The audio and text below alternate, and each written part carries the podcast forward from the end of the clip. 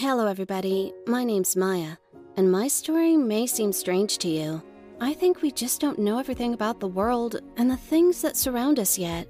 I will start to speak in a roundabout way so that you understand it clearly. My parents always seemed to me the best ones.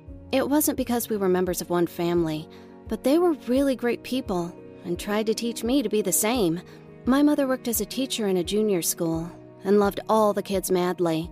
She never divided us into her own, me, and my other classmates. By the way, thanks to her upbringing, we're still very friendly with the whole class, in spite of the fact that we've scattered to different schools. And my dad, actually, he was a usual accountant, but he also volunteered. In his free time, he helped animal shelters. And on the weekends, we volunteered for old people in a nursing home. Everyone loved him, people and animals. You know, he was a man who wouldn't hurt a fly. Seriously, I saw my dad catching a spider that got into our house on a piece of paper, and then he put it out on the grass. I mean, you know, yeah, there was never any cruelty or anything like that in his mind. He never even said curses, although I spoiled the broth quite often, mostly out of natural curiosity. Usually after my adventures, he would sit down with me and explain to me where I was wrong and why I shouldn't have jumped through a well dug in the ground for the pipes, or why I shouldn't have climbed on the ice in late spring when our lake had almost melted. Anyway, I was brought up with no punishments, and I memorized the word dangerous very quickly. Anyway, it was a perfect happy life for a little Daisy. That's me. And so it was like this until I was 14. A completely cloudless childhood with excellent examples before my eyes. But after, there was an accident. I don't know what happened on the bridge, but on the radio, there was talk about a truck that lost control and went into a fence, falling into the water. But while the truck was spinning on the road, it managed to catch a dozen or more cars. Someone was more lucky, someone less, and someone turned out to be my dad, who was peacefully standing in traffic on his way home from work. His car was hit by the truck's inertia and rolled after it and almost fell into the river. Fortunately, a rescue helicopter had arrived at the place of the accident, and more cars were on the way. Dad was pulled out of the car, but the damage was so much that doctors decided to put him in a coma. Then me and my mom were crying in the hall of the hospital, while my dad, first in the operating room and then in intensive care, fought for his life. The doctors brought him out of the forced coma, but he didn't wake up. The doctor's diagnosis was extremely pessimistic. They were saying that even if he does wake up, it's unlikely. He won't be able to completely recover, and after nine days, he opened his eyes and greeted everyone who was in the ward, and Dad managed to bypass medicine. He remembered everything, was aware of everything, and was quite as adequate as possible, even too much for a person under painkillers. In the hospital, he yelled at my mom for the first time. For the first time. It was the first time in my life because, well, he didn't swear at all. Never. And then he just went into a rage. I was a witness at the time. I also helped my mother to take care of him. The doctor, in response to our panic, explained that it was all about the drugs, and we shouldn't be afraid of him or condemn him, because Dad hadn't come to his senses yet. A month later, he was discharged from the hospital, being declared completely healthy. But there was only one thing. Have you ever had such a strange feeling when you see a person, know him, but don't perceive him as well, like he was before?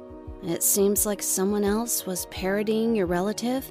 Here, when I was next to my dad, I constantly felt something like this. No, I understood very clearly that after the accident and the injuries, it was unlikely my dad would change, so I wrote off all the little things as stress and consequences, even when he started drinking terribly strong black coffee for breakfast, although he used to hate it, preferring healthy green tea. Also, he wasn't holding a spoon as he did before. He wasn't sitting on the couch, and the corner of his mouth was gently pulling when he was talking.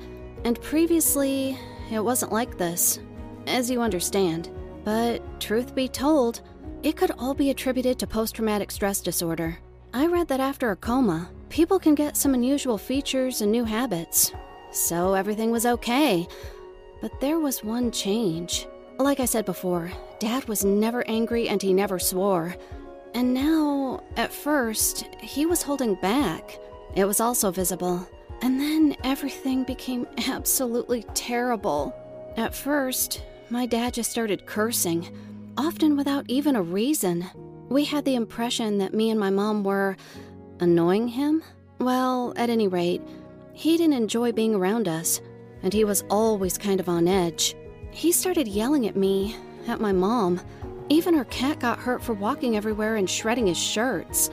My mom and I told ourselves that everything was all right, and this was a result of stress, and it would pass soon. But my dad's aggression was only gathering pace. Somehow, he became a real anti hero for me. At work, he constantly had conflicts with someone. He was even arguing with a CEO, whom he used to endlessly respect before. The neighbors started to shy away from him because he would call someone bad names or yell something evil.